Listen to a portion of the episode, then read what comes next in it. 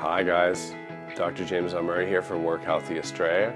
Welcome to the four frickin' things you need to know this week. The first thing I wanted to talk about was an amazing new thing that scientists are doing when they're building robots. So what they've done, and I don't know why they've done this, but they've done it. They figured out a way to distribute the robot's intelligence through its entire body, like an insect, like a very primitive insect. And where that's cool is any object can be a robot. But where it's not so cool is how do you kill a robot like that? so it poses some pretty big ethical questions. And my question is, why are we building something like that? but anyhow, that's just new in robotics and technology. New in medicine, which is really cool, is they figured out through some advanced algorithms and brain stimulation how to lift the cloud on clinical depression for people. So they're doing massive studies now, and their goal is to create an electric happy pill, if you will. And now the ethical question that's posed with that is that's okay, that's awesome for clinical depression, but do does everyone want to be happy all the time, or is that sadness just part of the human experience, and we should hold on to that? So that was a new thing that posed a couple of other really ethical questions that were quite deep. The next thing is news with us.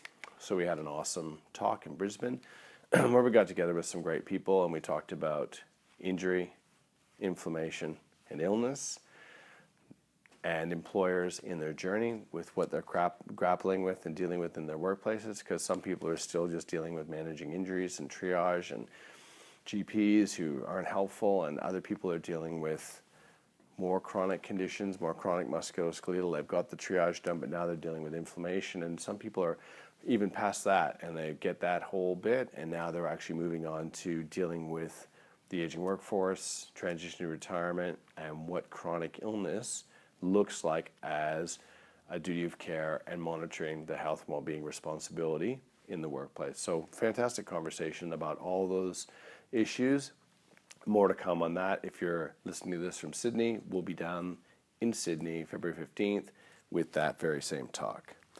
Finally, the last thing I wanted to talk about was hydration. Hydration is a really interesting topic because we're well over 90% water. We're just a massive big bag of water.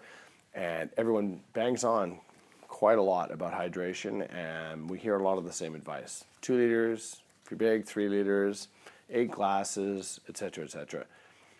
The really important thing to think about hydration is your needs will change day to day, and there are some amazing calculators out there that you can actually plug in your daily routine. So on a day you're exercising, you'll need more. It's a hotter day, you'll need more. There's less humidity, you'll need more, etc., etc. When I did the calculator for myself, with a normal day of activity, with a temperature of about 20, I actually needed between 3.8 and 4.2 liters a day, which blew me away because I was way under hydrating at three liters a day.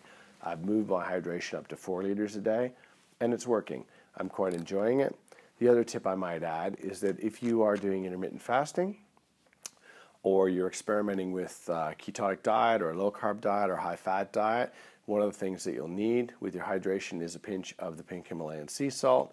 Uh, those micronutrients are absolutely critical in keeping, maintaining, and restoring your water balance.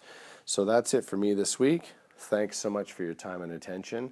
And if you feel compelled to like, comment, or share, I'd really appreciate it. Your time is a gift. Thanks so much.